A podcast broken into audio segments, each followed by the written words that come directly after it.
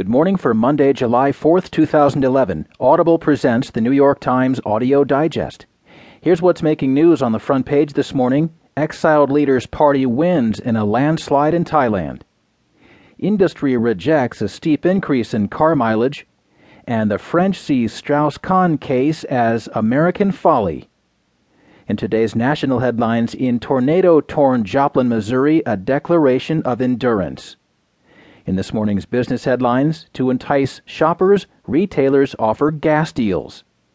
Captain America will retain his brand overseas, and Piazza, a homework assistance site, has a social networking twist.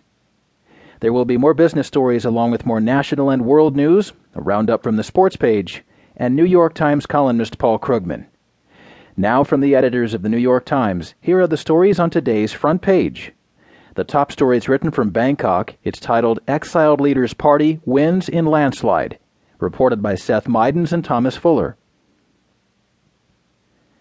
The party of the fugitive former Prime Minister Thaksin Shinawatra won an overwhelming victory in a parliamentary election on Sunday that could turn Thai politics on its head and roll back the results of a coup that ousted Thaksin almost five years ago.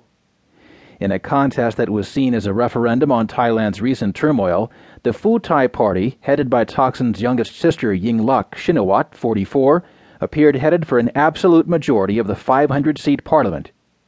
With 98% of the votes counted late Sunday night, her party won a projected 264 seats. The governing Democratic Party won just 160 seats, and Prime Minister Abhisit Vejjajiva conceded defeat. Yingluck, a businesswoman with no political experience, was selected to head the party by her brother, who called her his clone.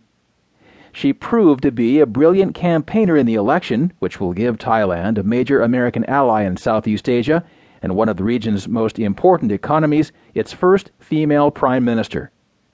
The vote is a vindication for Thaksin, 61, a populist champion of Thailand's rural poor, who was elected prime minister twice in 2001 and 2005 and ousted in a September 2006 coup.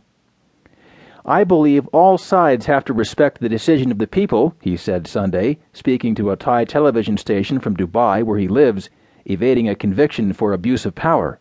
If any country doesn't respect the decisions of its people, there's no way it's going to find peace. The vote had broader resonance as well, part of a rebalancing of Thailand's hierarchical society that so far has played out in the streets, challenging the elite establishment and giving more voice to the poor.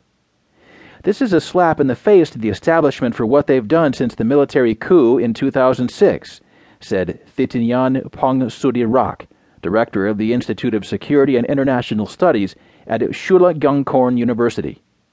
This is a new Thailand that they must learn to live with, he said. He added, This whole election is all about the awakened voices these people discovered that they can actually have access and be connected to the system. The Pheu Thai Party is supported by many of the red shirt protesters, representing the rural and urban poor, who are loyal to Thaksin and staged a two month rally that paralyzed parts of Bangkok a year ago. The Democrat Party, led by Abhisit, is the party of the establishment, including royalists, old money elite, and high ranking members of the military. A major challenge for Pheu Thai is to reach an accommodation with the politically powerful military, which ousted Thaksin, supported the Democrats, and battled with the Red Shirts. Sonthi Boonyaratglin, the general who led the 2006 coup, created his own party and won two seats, including one for himself. He said Sunday that he was ready to work with Pheu Thai